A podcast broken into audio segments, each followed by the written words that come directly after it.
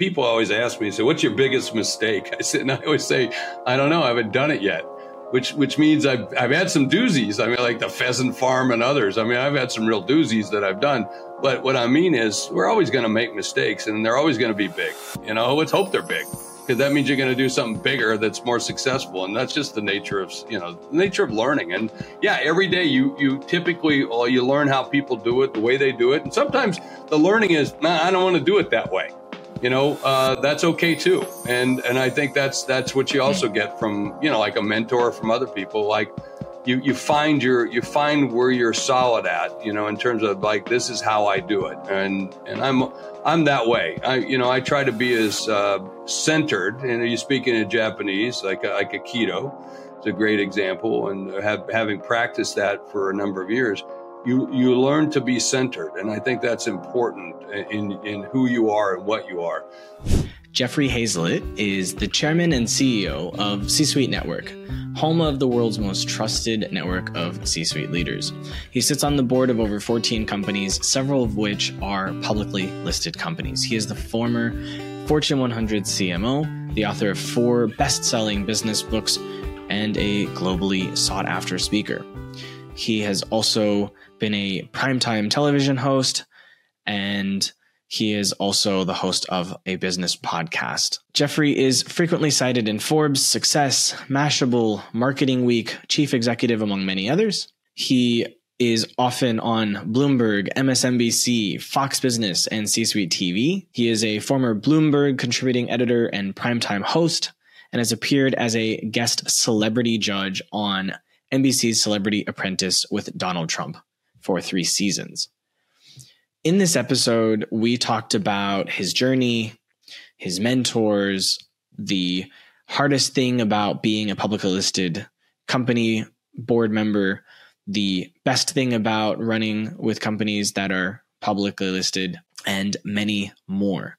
So I hope you enjoy this episode with Jeffrey, because I know I did. Thank you very much. Let's go to the show. So, Jeffrey, you have tremendous amount of experience in your life. What got you interested in entrepreneurship to begin with? Oh, I like making money, but I like solving people's problems. And I think that's really what you're about. You know, I think the key thing is when you sit down and you're an entrepreneur or running any business, the first question you probably should ask yourself is, what problem are we solving? And that's the way I look at things. So when I, you know, get started, but I love doing things. I just love starting new things. And in fact, quite frankly, I lose attention span after a couple of years. You know, it's hard for me to stick with something. Right now, the longest thing I've ever stayed with is the C-Suite Network, but that's because we're building other businesses all the time. We're using our platform to be able to help people to scale their businesses and make money while they're sleeping. So we're pretty excited. And that's been a lot of fun for me. But what actually got you started on this journey? Was there someone in your, like your father or mother or grandparents who were entrepreneurial? Was there someone that gave you that kind of like jolt? No, nope. My dad was in the United States Air Force. He was a sergeant all of his career, served a couple of tours in Nam, and spent time. My mother was a bookkeeper, later became, in later life, after I was an adult, she became a real estate agent, but that's what she did. You know, I just found early on, you know, I moved out of the house when I was 16. So I was on my own, you know, and I was selling everything from Amway door to door to working at McDonald's, whatever I could do to, you know, survive or eat. So maybe that was part of it, but I just always knew that I was going to do business. I was always going to do something big, or felt I was always going to do something big, and I just kept doing it. So I kept swinging away. And then, you know, in my 20s, I said, no, I started a business. You know, I was working as a lobbyist and, you know, doing political campaigns. And then I went to work for the American Diabetes Association. And then I was getting fired. So I started up a PR firm. And then the rest was history. You know, I remember one time somebody called me, this is fun, Sean, somebody called me and the music was really loud. And my business name was Hayzlett and Associates. That was my first week. And my first client called me right when the music was playing in the background. It was really loud. And I said, hey, hang on just a second. I went and ran, turned down the stereo, and he came back. He goes, was that your associates? You know, so, you know, that was his way of saying, Hazel, I know you got nobody working for you. It's just you. But that was funny. So how did that person find you and how did you close them? That was it was a medical school. So I was doing some work on the side, you know, as when I was a lobbyist and doing stuff for American Diabetes Association nationwide. And I was back in South Dakota and I had some good friends and they were working on the medical school in South Dakota and thinking about closing it down. And if you know anything about, you know, like in a rural area, if they don't have doctors, they don't have, you know, medical facilities, you know, or people to be able to serve them. And it's not very good for the community. So South Dakota invested early on to start its own medical school. And it was a struggling thing. And here I was, you know, I was well known for running political campaigns, well known for running a lot of, you know, marketing kinds of things, even at a young age. And so I was a hustler. And so a friend of mine introduced me to him and they became my very first customer was the, you know, University of South Dakota Medical School. And my job was to keep them from closing, which we did. And that school of medicine is going well now. But in the early years, you know, you see a lot of competition, you know, when you have new doctors coming into an area, some of the old doctors didn't want that. Just a few of those, but they used political power to try to shut it down at one point. And my job was to make sure that didn't occur. And so we raised the value of the perception of the value of the medical school. We raised its you know, how it was satisfying a real need, especially in rural areas of the state, even though the whole state was fairly rural. And we were bringing specialties to the state that were madly needed by the number of people, whether it's, you know, all the different specialties you could possibly, internal medicine and various others that you could think of. And that's what my job was, you know, was to do that. And, you know, and basically all my life, whether it's a box of soap, a political candidate, a medical school, or, you know, a widget or a service, I've been selling stuff ever since. I think a lot of people listening might still be on that first PR agency, marketing agency, software company. Yeah. How long did you run that company for? Did you shut it down? Did you sell it? What was the end result with that company? Every time I've gone in between companies, I always go back to starting that kind of consulting company. So the Hayzlett Group, the Hayzlett Associates, the Hayzlett Company has always been in and out. You know, I bought and sold over 250 businesses in my career, about 25 billion in transactions, you know, leading up to where I'm at today. And I ran that PR firm for about, I'm going to say 6 or 8 years. And then I started another, you know, during that time, I started a cellular phone company when it was first getting started. I started a television station, got a license for a television station, which eventually became the Fox network here in this area. And then I decided, you know, what I was doing in South Dakota, geez, I could do that in Iowa. And then I could do that across the country. And oh my gosh, I could do that in Japan. I could do that in China. I could do that in London. I could do that everywhere. And so I just learned that, you know, what I was doing, you know, I bought a printing company, turned that printing company into a multi-million-dollar business. And then I went out and started representing printers, you know, and, you know, doing a lot of different work. So I always had the PR company on one side, and then my other businesses on the other, and many of them complemented each other. Because imagine the printing business. I started an association management company where we managed associations, like 100 different associations. Well, they need printing. They need events. So I started an event company. And so that was part of the services that we did. I bought the equipment from The Who, the band The Who. And if you needed staging and lighting, boom, you could call me. And I rented those semi trucks out for, you know, for concerts for different groups and stuff. So all, you know, somewhat related. And, you know, I even started a pheasant farm one time, and I tried to corner the market on pheasants till I realized there wasn't one. Right. So, you know, I got some successes and I got some failures in there. But, you know, for me, it's always been that journey. Eventually, I sold the PR firm to my employee because I became eventually the chief marketing officer of Eastman Kodak, and they wouldn't let me have a lot of outside interest. So I sold.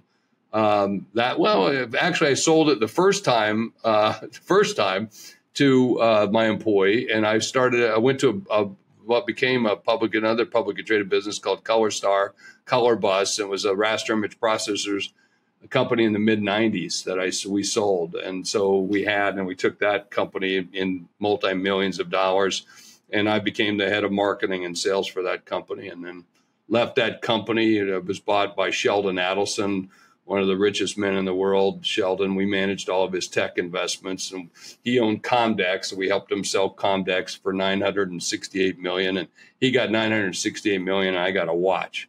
So, you know, the things you learn as you go through these processes, right? Did you have a mentor that helped you through any of this when you were younger and getting started, or how did you figure your way through it? Well, we all have mentors. I don't know if we always call them mentors, but people that we look up to. You know, it wasn't somebody that, hey, will you be my mentor? There's more of that today than ever before, which is awesome. But back then I had a guy like, Harold Jones back in my early teens, who was a former Marine gunner on a helicopter during Vietnam. And he moved us to Georgia where I was living. My dad was gone. Parents got divorced, and he became my surrogate kind of father, big brother, whatever you want to call it. He was one. There was a guy named Fred Penson who ran a plumbing company, who hired me as to do odd jobs, you know, when I was about 15, 16. And you know, I used to dig ditches and crawl under buildings and unclog sewer pipes and do all that kind of stuff. But he taught me the value of a real hard work, you know, just like my parents did as well. And then there were, later in life, there were people like Michael O'Connor. Michael owned a print shop, and I bought that printing business. And he taught me the value of how to check the Z out every day. You don't even know what the Z out is, but it's a Z out was on the cash register, and you turn the key to Z, and it would total up your total for the day, and you know, put it in different categories. That's how we used to look at stuff. We didn't have software, we didn't have QuickBooks, you know, and so you had to do all that stuff manually. He taught me. He said, "What's your Z out?" And I go, "What the hell are you talking about? What's a Z out?" And he said, "I have to teach you everything." Yeah, you do, Mike. I bought this place from you. You got to teach me, man. I don't know anything about this stuff. But I, you know, here I was doing, you know, he had a business about 600,000. I was doing half his business because my association management firm was bringing all that business. I thought, well, man, I should buy him. And he said, yeah, you should. I should sell it to you. And so I bought his business. You know, I made money my first year I owned that business, lost money the next two, and made money the fourth year. And it was like, you know, that's what, you know, you learn through that. And then there was another guy named John Timmer. John was an insurance agent, and he was a state legislator. And he was a very principled man, and just a great man. And so, you know, these are people that, you know, you wouldn't know. No one would know, but they meant a lot to me. And then growing up, you know, they kept me honest and kept me on the, you know, narrow path of saying, you know, focus on the things that were important in life, and I was lucky enough to have them in my life. And then there are others that I see every day. Sean, I'm mentored, you know, in my community. I lead a group of CEOs. I lead a group of thought leaders. You know, we have podcasters. I learn from everybody every day, something new, you know. And I think that's the unique thing that's important for everybody is I go through life as I'm not aware of what I'm not aware of. Right? I don't know. And it's okay to be a beginner. If you're going to, you know, to be a maestro, you got to learn to play a lot of bad notes. And it's important for you to be able to find those other people that can teach you those things that you didn't know, you know. And so I do my very best to do that every day.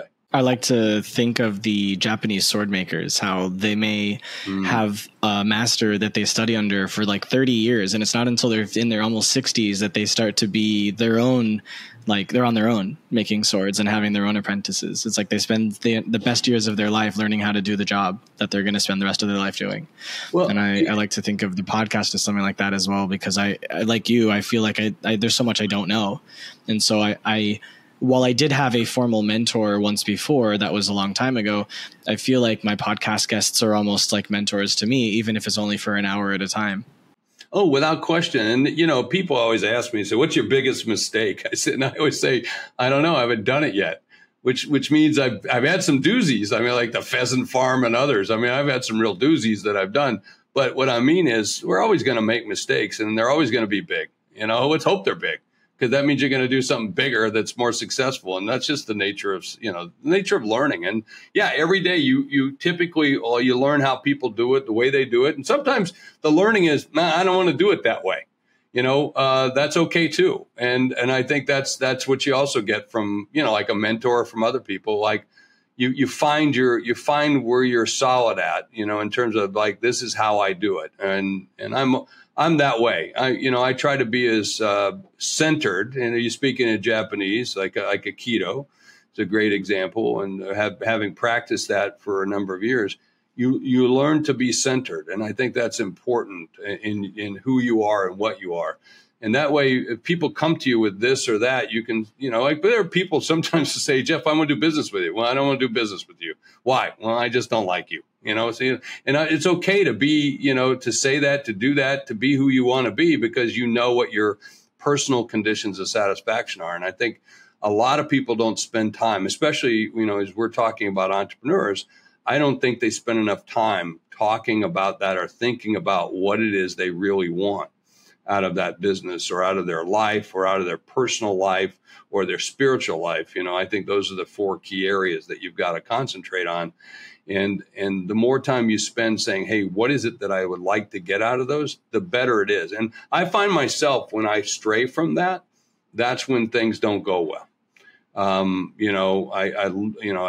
Right now I feel like I'm back in my zone that I wasn't in the zone over the last couple of years. And right now I feel like I don't know if it's because we're out of COVID or I just finally, got my ass kicked or I'm kicking myself in the ass or whatever.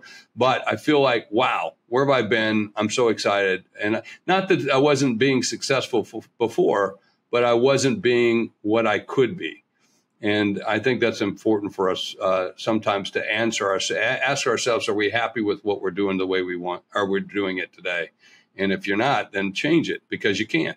I think COVID definitely had something to do with it. I think the last few years were a bit off for me, but there was something about like when January came around this year, I was like, there's something about 2023. It's going to be different. It's going to be like great. And so far it's been pretty good, but the last few years were pretty tough. I don't know what it's been like for you, but no, I don't want to ever go through it again. And no one should. And by the way, I was talking to a booking agent in Paris today.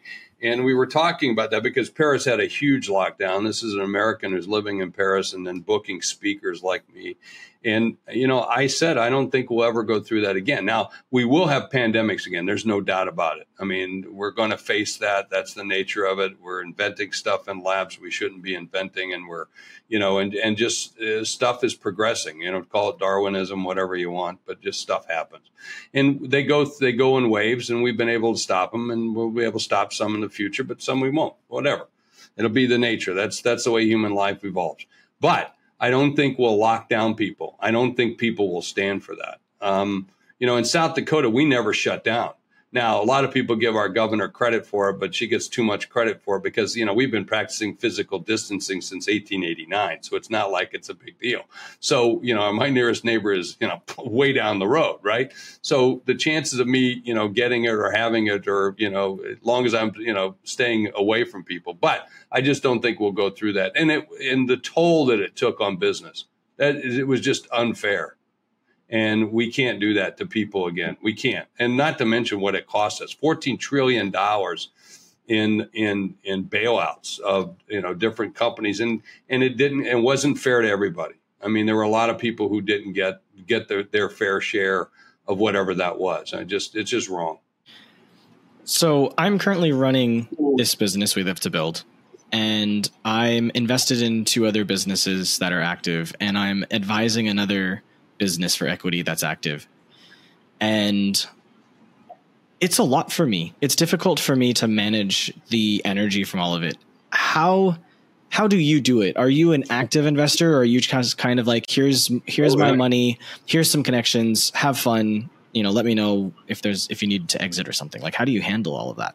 I think you get a good sense. I'm pretty much in charge of the things I want to be in charge of the way I want. I mean, that's just who I am. I'm a driver. If you go back to the personality types, I don't even know what it is on a couple of those. What do you call it?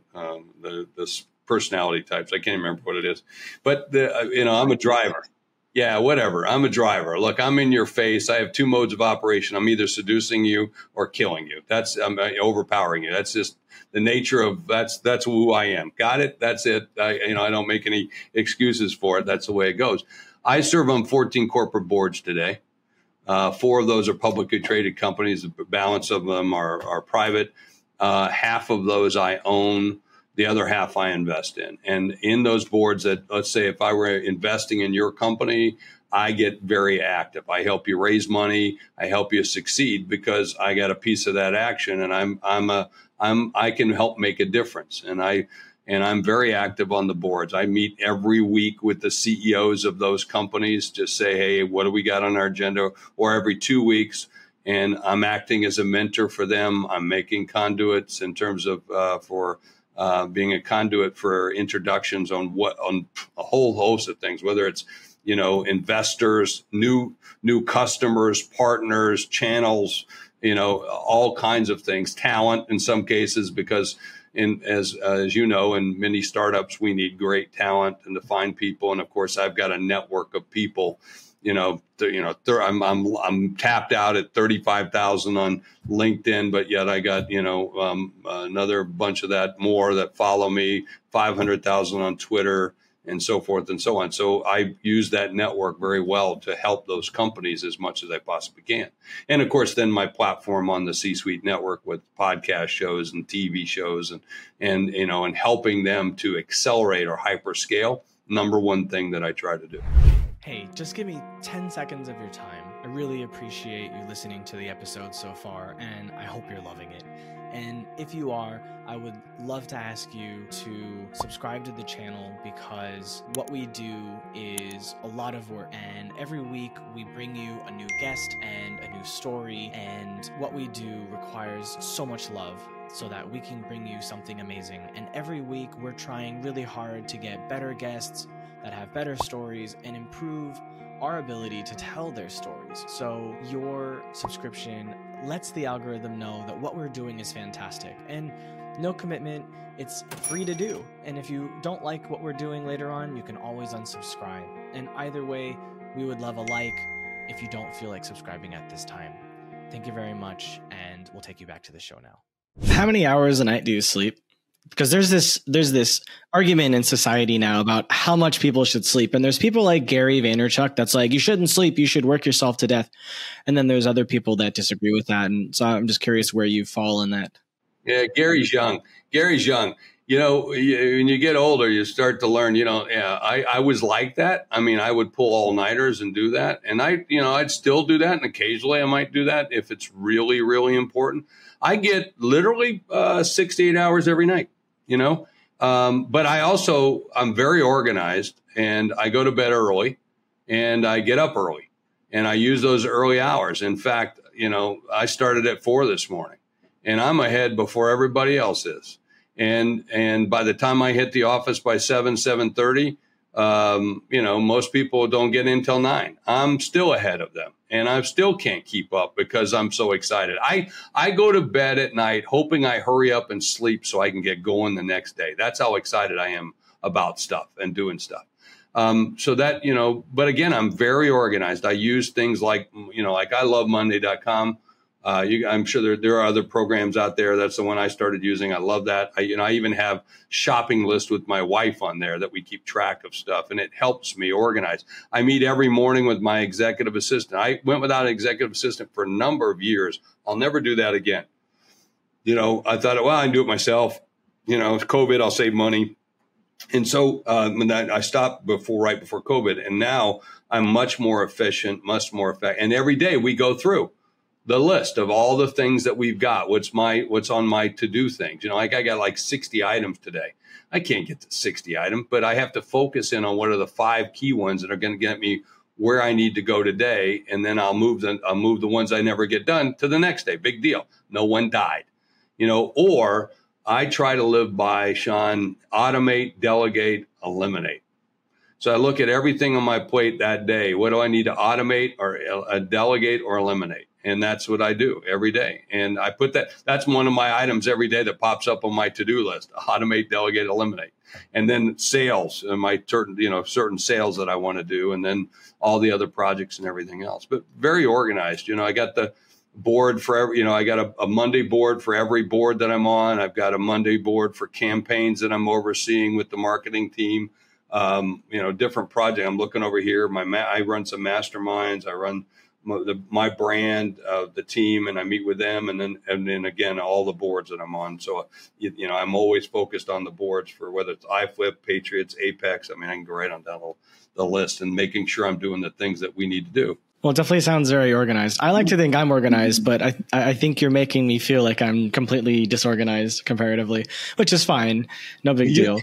You know, but it can overwhelm you. You can get too organized, right? But I try, look, I find myself, constantly going back to using paper and then going back to my Remarkable or whatever. I just have found that if I got to stick to a system, if I don't stick to a system, I think one of the most effective things, I've been watching a lot of videos lately where they're talking about time blocks. Well, I've been using time blocks forever, where I block out certain times.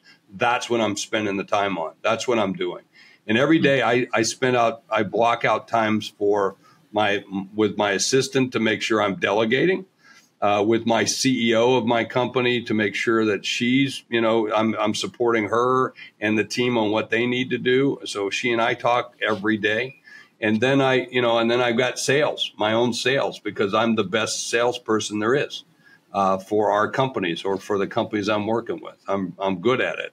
And I'm a great marketer, but I'm also a great salesperson. So, my marketing drives sales. That's it. And in the end, that's how you keep score, is how much you sell. And so I spend a lot of time working sales.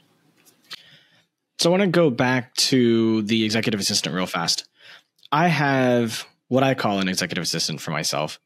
There's things that I've trained her to do, tasks that I used to do.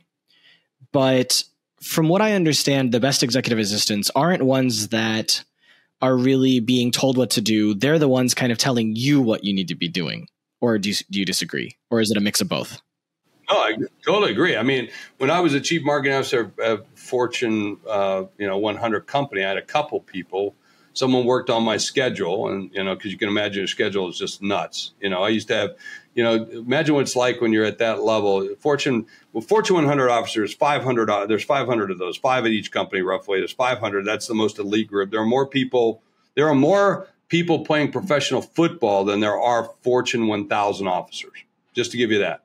So it's a very elite group when you think about it. And so, when I go to a trade show, they beat me at my door at 7 o'clock. There'd be 3 or 4 people. Someone's handing me an egg sandwich and a Diet Mountain Dew, because I used to drink Diet Mountain Dew back then. And then then someone would start telling me my schedules. We're walking toward the elevator. Someone's already moved up ahead of us so they can press the elevator button so that the doors open before I get there. Because they don't want to waste your time. I know it's a bunch of bullshit, but to some extent, because sometimes when Mr. Hayzlett, I need to show you the bathroom. No, I think I can go to the frickin' bathroom by myself. Okay. I don't need you for that. All right. But they would have pre-walked the route that we're about to take so that we're not wasting time. That's the kind, they would shuffle into back doors, all that. So that's the world that I got used to. Right. And then, it's like Jim Baker once said, who was a former Secretary of State for Ronald Reagan. He goes, one day you're being driven around and with security and a private limousine, bulletproof limousine, to the next day you got a cab driver who speaks Farsi. Right.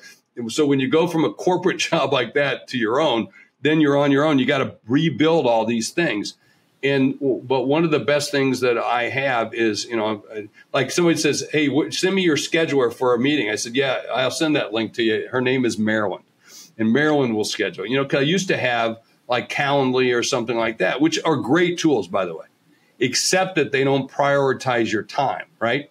And if there's an open time and it right before something else, you might not want to have that meeting then, and you might want to allot an hour rather than half an hour, or the 40 minutes that you only allow people to take, right? So I have somebody like Marilyn who sets in on meetings with me. And then she knows what I'm thinking, what the strategy is, where I need to go. And so she's thinking like that. That's what I need. So she's making decisions for me, right? And like, so because if I have to make those decisions, I just said it a while ago, because I said, like, for this interview, is it a video or audio? And she goes, well, it's video. I said, well, why didn't you guys put it up there so I can look nice for the video interview? And I said, if I have to ask those questions, what do I need you for? And it's not derogatory. It's not trying to be mean, but that's what I'm expecting from the team, right? My job as a CEO or a senior leader or chairman of the company is to hit a mark. Just like, you know, as a podcast, that's your job. Everybody in the business's job is to make sure I hit that mark. All right. And all the things leading up to it, they should be taken care of. My job is to do what I'm supposed to do and do well. All right. And that's what I really spend a lot of time with the team. Now, it takes time to train people, to set expectations, to talk about conditions of satisfaction. It's not being mean when we say, hey, what the hell? Why am I doing this? Right. You know, but I do say those things, because if I don't, I'm not setting the right proper conditions of satisfaction, and you're not living up to your potential of what you promised me you could do. And by doing that, you know, I could cut my own grass, but, you know, is that the best use of my time, given what I can do? Right. I could, you know, sometimes I'll ask somebody, hey, go get me lunch or something, because, you know, and I try to bring lunch whenever possible, because I'm trying to eat healthy and all that. But again, what is it, the things that you could do for me that could take it off my plate, I don't have to do? And that's what those morning meetings are for me every day. That's what I spend time, you know, at least half an hour every day. Now, today we skipped it because yesterday we spent about an hour and we're too busy getting stuff done. Tomorrow we won't miss that, because we'll see where we're at with all the things that we have to do and what's important, because we got a lot of things that are important this week to get done. And is she in your office, or is she working remote, or? She's right there. She's listening to this conversation right now. She's right over there. Okay. So yeah, I probably see her 4 days out of the month, maybe 3-4 days out of the month, physically together. The rest of the time, never. I mean, you know, and I'm okay with that. I'm used to that. But Zoom, you know, Zoom is obviously a great, you know, or any video. I do video call. That's all I do. I hardly ever do phone calls, almost always video calls. I want to see people. I want to, you know, when I'm talking to the CEO and I'm the chairman of the board or whatever, or on the board, I want to see people. I want to see what you're doing, what you look like, you know. You know, I'm on one board where it's a finance company, and I was talking to the CEO, and he's, you know, wearing a baseball cap and a, you know, a hoodie. I said, dude, you're representing a financial company. Look like I want to give you my money. You know, don't look like Mark Zuckerberg when he first showed up at Wall Street to go take his company public. And finally they told him, hey, put on a frickin' shirt with a collar and a jacket, for God's sakes. You know, you don't have to wear a tie. Well, you know, you're in somebody else's house, right? So, you know, things like that. It's good. But but that's, you know, when I was the chief marketing officer at Kodak, for instance, the executive team, like the top officers, we met, you know, literally every 2 weeks we met as a senior executive team. But we did them almost all remote, because I was usually in Germany, or I was in Israel, or I was in China, and the other one was in Italy. And, you know, we were all over the world. I might have saw my CEO maybe once or twice a month, face to face, maybe. So just to give you an idea, because you're supposed to do your job, right? And that's, you know, at that level, we're doing our jobs. And if I don't know what my job is, I got a real problem. But with Marilyn, you know, we meet typically the same time every morning, try to do that or thereabouts. But we do go a few days when we don't meet from time to time, but we communicate a lot by text and phone all the time. So how do you make sure, being on a board of a company, that the company is moving in a favorable direction for shareholders? So you always want to focus in on, first of all, what's the problem we're solving? That's number one. So what is it that we're solving? What's the key vision, mission, goal that we're doing? Then what are the goals, which are statements of direction? So what are those? And then you want to get into objectives, the measurable outcomes of that. So those have to be established for every single company, because if you don't know that, you don't know where you're going. Then what will be the things that drive that? So in our last board meeting with this one company, you know, we went through about 7 things. I said, great, to Mr. CEO. Now, those are the 7 things, but you also mentioned these. So let's just call them our top 10. Now, can we, each month that we meet from now on, you give us an idea of what those are, plus give me an idea of what is our what is our adoption rate? What's our CAGR? What's it costing us to gain those clients? And then we have three different ways that we're measuring those clients: big, huge whales, institutional, or individual accounts. And then those individual accounts are broken down by three. Can you give that report? Yes, yes, Mr. Hayzlett, we can do that. You know, Jeff, we can do that. Great. That's what we're going to measure. And if you get what you measure. And so I really try to get us down to understanding what is it we're going to measure? How are we going to measure success? And then each month we need to look at that. Now, if we need to alter it, change it, that's not the right thing. And usually over a couple months, it takes you a little bit of muscle memory to get that muscle memory, a little bit of aches and pains to get there.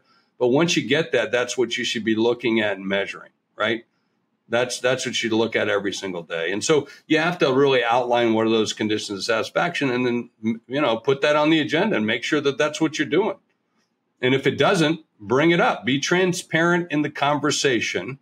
It's not be, again, some people say, oh, you're throwing people under the bus or doing, no, come on. You knew the bus was there. I mean, so, you know, let's have a discussion about it. I'm not here to blame anybody. I'm here to get to where we need to go.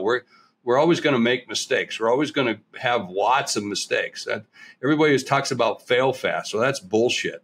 How about we win fast? I'd rather win fast. Failing sucks, you know, and I don't like losing. And so I want to win fast. And so that's what we try to do is like, if that's where we're going, then let's figure out how we measure it. And let's make sure that's what we're talking about all the time. What would it take for you to insist on firing a CEO? And have you ever had to fire a CEO? Yeah, all the above. Yeah, yes, I have. Typically, it's because they're not delivering on conditions of satisfaction, or they violated values of the company.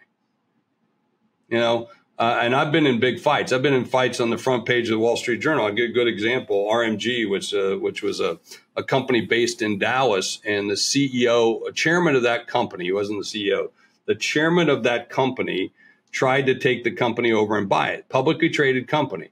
Well, great. He could do it. His name was Greg. I said, Greg, you can do that. I'll for you if that's what you want to do. There were 5 members of the board of directors. I was the only independent, which means it was him and then 3 of his buddies, friends, people that used to work for him. And then I was the independent, and they acquired the company RMG. And I was the only board of director that stayed on the board of the new company. Okay. And here he is now. He wants to take over the company and basically take it private. Well, when you do that in a company, it requires you certain fiduciary responsibilities by the board to get a fair price for that company for the shareholders.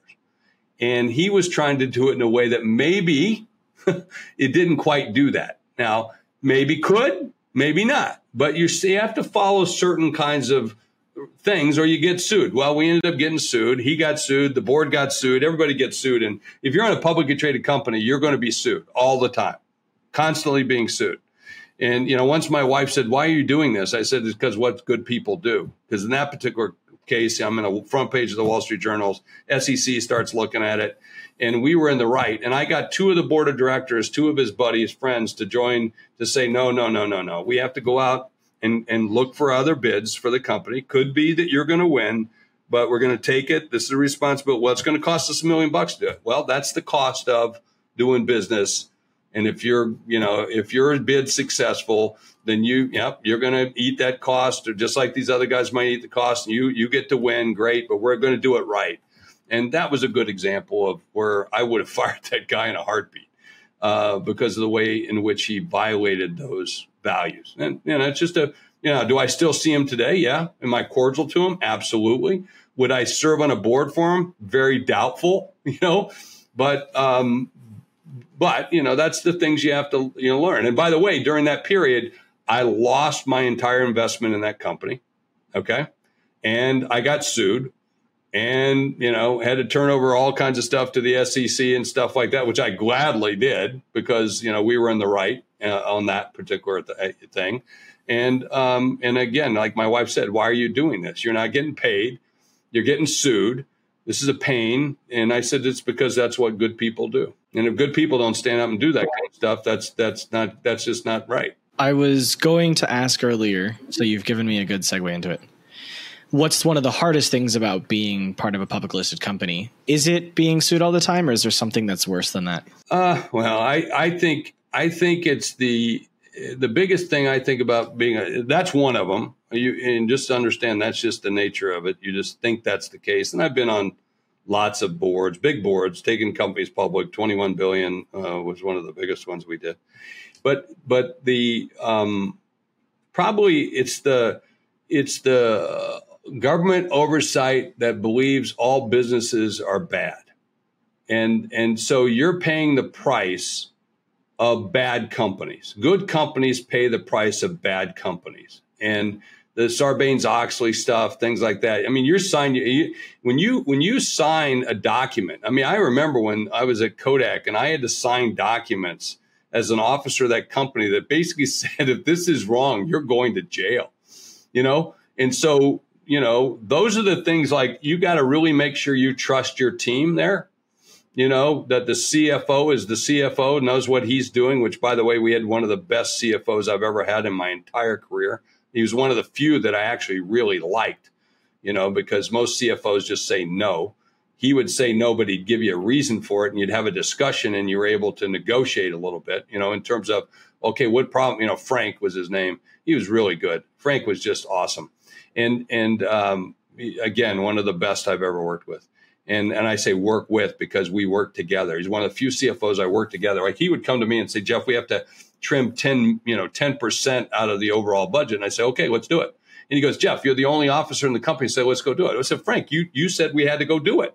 And if we have to go do it, I'm trusting you. You know what we do. Now, I don't know if it's 10% for mine or maybe got to put 20% from my budget or it's got to be 20 from somebody else. But let's sit down and figure this out, you know. And I said, that's what we got to do. That's what we got to do. I said, that's a business. You got to run the business. Now, but at the same time, I used to go to Frank and say, okay, Frank, I'm going to trim to 10%, but let's also look at the revenue that's going to come down. He goes, what do you mean? And I go, well, if I take advertising and marketing down, then sales are going to come down, dude. That they're connected. So let me show you where, you know, those two are connected. So we're going to need, you know, 15% from this side and 20% from this side if we're going to take this revenue down. So, you know, he and I started investing in certain things. We would look at things and change the narrative. But getting back to what's the negative things, I think that's the biggest thing. The other thing is I don't like sometimes the rigor that you have to go through. Sometimes you have to operate a little bit, you know, more formal, and I don't always care for that sometimes. Well, it's one of the best things about being part of a public listed company? You know, the ability to get capital. I mean, that's what it's for. You know, people think going public is that's your cash out, right? No, not always. Going public is a very expensive activity and a lot of scrutiny is coming your way. But the real mechanism for going public isn't for you and the officers and the founders to cash out, the original shareholders. It's really about raising capital in order to be able to sustain the growth of the company and to, you know, hopefully hyperscale it. That's the real purpose for it. So as a mechanism for raising capital, that's where it's very good. It also then, I think, also raises the bar in terms of your legitimacy of a company. You're in a very elite group. And you just let's just take North America. There's 28 million businesses in North America. Well, how many of those are publicly traded companies? 15,000. I mean that's it. Out of 28 million, 15,000. That's a pretty heady group. That's phenomenal when you think of it, you know. So that's wow. I mean, it blows my mind when you think about that. You know, and how many of those are, you know, and then out of the 23 million, how many are billion-dollar companies? A billion or greater, 7,000. That's it. So you know, that group is a very elite group. And, you know, having served on it or been in one of those companies, which I have both and still am. Yeah, it's pretty special. What's something you're excited about? Well, personally, my grandkids. I mean, if you look at the things that are really things that mean something in your life, it's, you know, for me, it's that's the most important thing is to watch them and to imprint them as much as I can, me on them, you know. So you know, and I got three granddaughters, and I got 8, 6, and now a 3-week-old, And so, and the 8 and 6, you know, I was like reflecting on this the other day. We went out to dinner, and I had the 6-year-old sign for the bill. You know, I take my credit card. She asked for the bill, and I teach her how to do that. You know, the 8-year-old already knows. The 6-year-old's her turn, and then she's got to sign the check. Now I can't wait to start using her credit card, but that's later on in life. But you know, but that's empowering them and doing that. To me, that's exciting, is to be able to, you know, especially young girls, and to give them more confidence, more sass, more whatever, more aggressiveness, to be able to really succeed the way that I hope that they're going to succeed. Yeah, it's really important for kids to have that. I majored in psychology, and I spent a good bit of that time looking at how the brain develops in early childhood, and therefore, you know, at what age is a child able to do what, and these kinds of things. And I noticed that a lot of people typically just ignore kids when they're around adults. And so I make it an effort to like look at them and talk to them and engage them and have them, and not just be like, hey, how are you? But like actually, you know, communicate with them so that they have an opportunity. And it's so important. I always think people do that. Yeah, my favorite, absolutely, Sean. My favorite question is, what'd you learn today? That's usually my first question. What'd you learn in school today? I want to know what you learned. Well, what'd you do? No, come on, you're going to answer that question. I really drive that question. You know, my daughter, who's my oldest, you know, she hated when she was younger. We'd go to a restaurant and they would ask me what they wanted. Her and her brother, they would ask me, well, what do the children want? And I would say, ask them, you know, and I today, when I take my granddaughters out to dinner, like we did the other day, they order themselves, or they're going to go hungry. And so, you know, because I'm not, you know, I'll work with them on the menu and things like that. But they know, besides mac and cheese, you know, what else would you like to have? Oh, and no chicken tenders. Okay. What else would you like to have? And that's usually, I try to steer them on eating something different than on the menu, you know, try something that's different, you know, whether it be, you know, like anyway, more than chicken tenders and mac and cheese. But to do that, I think helps a lot of people. And the same thing in business, do the same thing. Like I have a new cup. I got a new CEO of the company. And everybody says, Jeff, what do you want to do? I said, I don't know. Ask Trisha. So I got a cup. This is a hashtag. Just ask Trisha. She's the CEO. From now on, that's what I hold up. You don't ask me those questions. Ask the CEO. As a marketing question, don't ask me. Ask the CMO. Ask Tyler. Go. You know, those are the things we should be doing. And it's easy for the chairman or for the CEO, depending on your leadership structure, to answer those questions for everybody else. Yeah, I agree. I think it's important for people to be able to do that. And I tried in my last business, when I was a lot younger, I tried to answer as many of the questions as I could, but found very quickly I had no idea what I was talking about.